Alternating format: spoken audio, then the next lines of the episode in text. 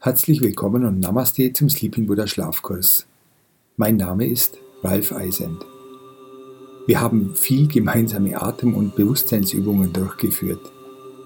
Im Grunde genommen ist Meditation in meinem Verständnis das kurze Anhalten der Zeit. Man hält für einen Moment inne und genießt den Augenblick. Das Bewusstmachen von positiven Momenten ist wie eine Fotografie und deshalb wichtig, damit negative Wahrnehmungen das Leben nicht bestimmen. Der Negativitätseffekt beschreibt das sozialpsychologische Phänomen, dass sich negative Gedanken, Gefühle oder Erlebnisse psychisch stärker als neutrale oder positive auswirken, auch wenn diese in gleicher Intensität auftreten. Tiere, inklusive den Menschen, lernen durch Schmerz schneller und nachhaltiger als durch Vergnügen. Negatives bleibt deshalb stärker im Gehirn haften. Doch wie schaffen wir es, positiven Erlebnissen mehr Gewicht zu geben und sie gebührend abzuspeichern? An guten Umständen und Erlebnissen mangelt es nicht. Sie sind allgegenwärtig, häufig sehr klein und gewöhnlich, aber sie sind da. Sie existieren. Das kann der morgendliche Kaffee sein, den du bewusst genießt, die Spülmaschine ist ausgeräumt, die E-Mail ist beantwortet. Genieße die kleinen Momente oder schaffe sie dir. Nimm dir 30 Sekunden Zeit, um kurz die Morgensonne zu genießen und sie zu grüßen. Halte diese Momente kurz fest. Halt inne, lass diese Momente einsinken und positiv auf dich wirken. Es ist nicht so wichtig, wie groß der positive Moment ist, zum Beispiel die Freude, nach schwerer Bergtour am Gipfel angekommen zu sein, sondern wie häufig du positive Momente festhältst.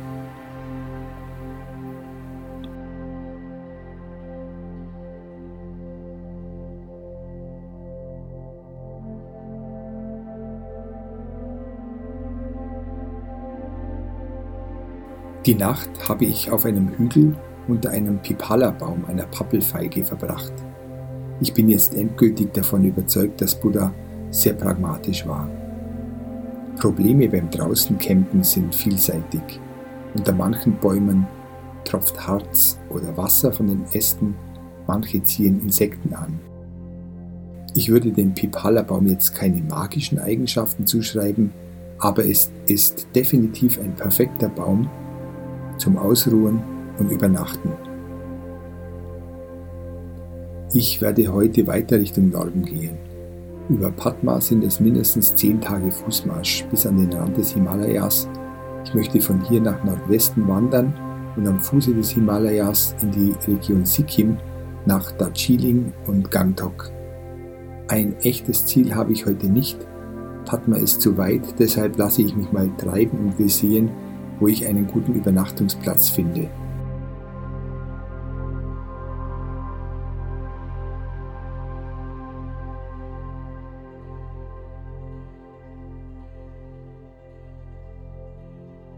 Ich habe mir ein kleines Büchlein über Buddhas Leben mitgenommen und blättere immer wieder darin herum, wenn ich anhalte, um mich etwas auszuruhen. Mir drängt sich eines auf. Buddha versucht Dinge auf den Punkt zu bringen. Er hat ein wenig die Neigung für Übertreibungen und fürs Extreme. Deshalb waren seine ersten Versuche, Erlösung zu erlangen, auch extrem. Er schloss sich Asketen, also Hungermönchen an. Seine große Erkenntnis nannte er den mittleren Weg. Wenn du in den Extremen suchst, ist es eine große Erkenntnis, dass der richtige Weg nicht extrem ist, sondern in der Ausgeglichenheit liegt. Deshalb war auch sein erster Weg nach seiner Erleuchtung zu seinen ehemaligen Kollegen den Asketen, die er über seine Erkenntnisse informieren wollte in seiner Rede Alles brennt, die von den Entzündungen der Sinne und der Psyche handelt, spürt man bereits wieder seine Neigung zur Übertreibung. Er möchte damit vermutlich seine These verdeutlichen, und geht auch beim Lösungsansatz radikal ran. Er macht den Egoismus als zentrales Übel aus und verkündet, dass es gar kein Selbst gibt. Die Nichtexistenz der Seele ist deshalb sein Credo. Dieser radikale Gedanke, den er pflanzt, soll uns dazu bewegen, uns mehr mit der Welt zu verknüpfen, um die Entzündungen der Sinne zu vermeiden.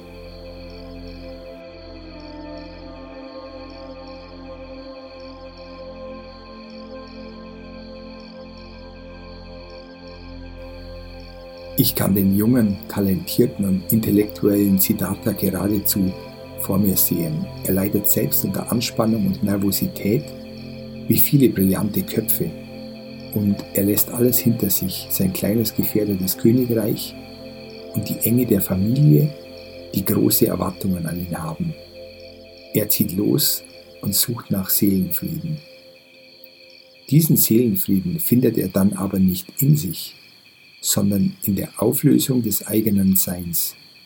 Er erkennt, dass wir nur ein Teil des Kosmos sind und die Erlösung von unserem Leiden in der Verbindung mit dem Kosmischen finden.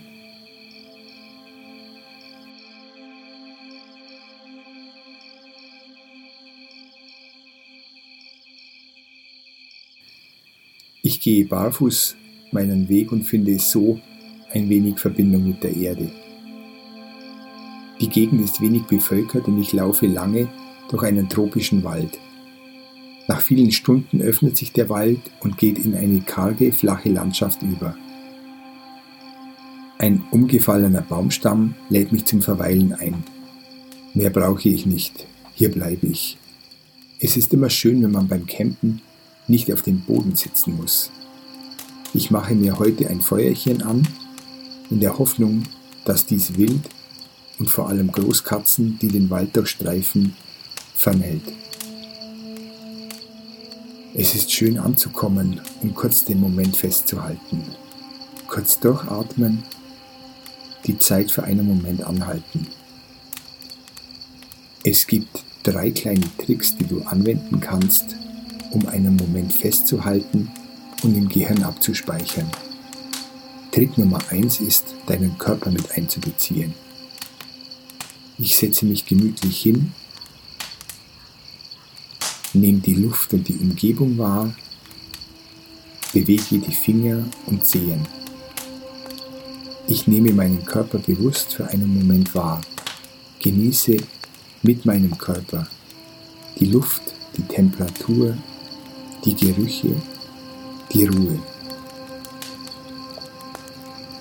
Nimm dir ein paar Sekunden.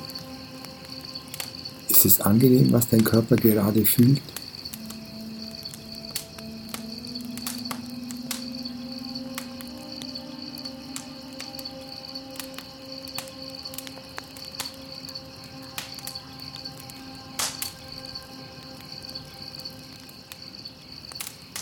Trick Nummer zwei ist die Selbstsuggestion, welche im Yoga und autogenen Training verwendet wird.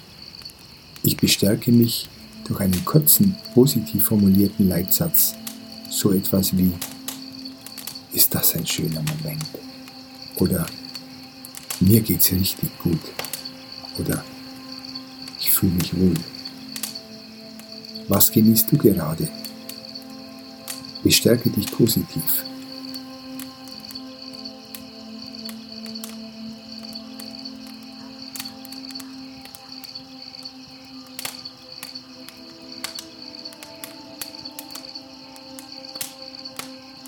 Trick Nummer drei ist, kurz in sich zu gehen.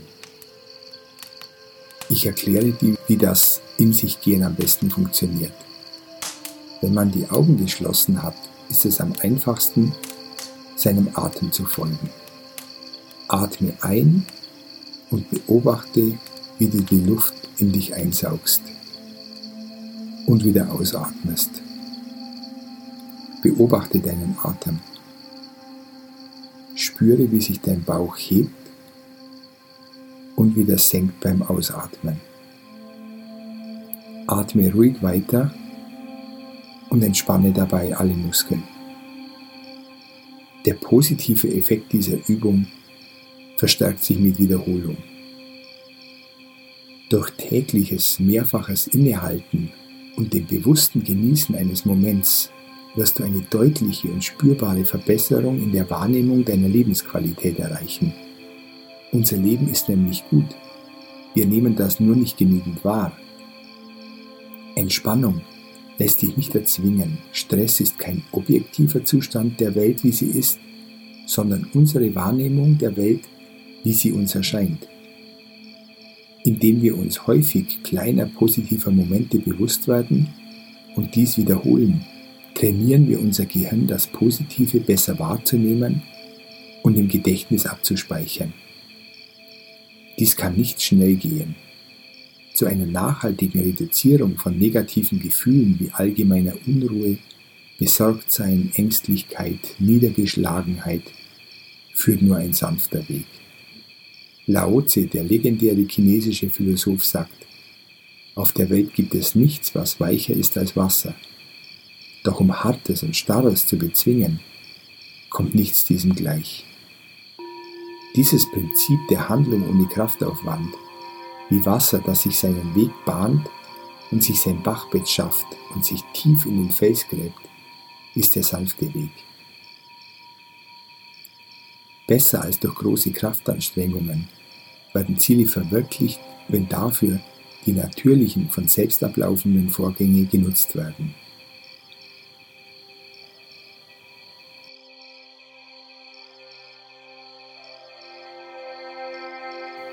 Buddhas Gedanke soll dich heute in den Schlaf tragen. Er sagt, es sind nur drei Dinge wichtig. Wie sehr du geliebt hast, wie sanft du gelebt hast und wie anmutig du die Dinge loslässt.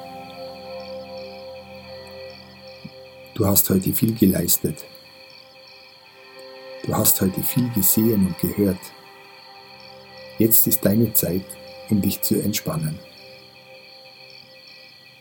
Du hast heute viel nachgedacht, geredet und erledigt. Du hast dir jetzt Ruhe verdient. Du hast viel gearbeitet und bist weit gelaufen. Für heute hast du genug getan. Du kannst jetzt ruhig alle Muskeln entspannen und die Ruhe genießen.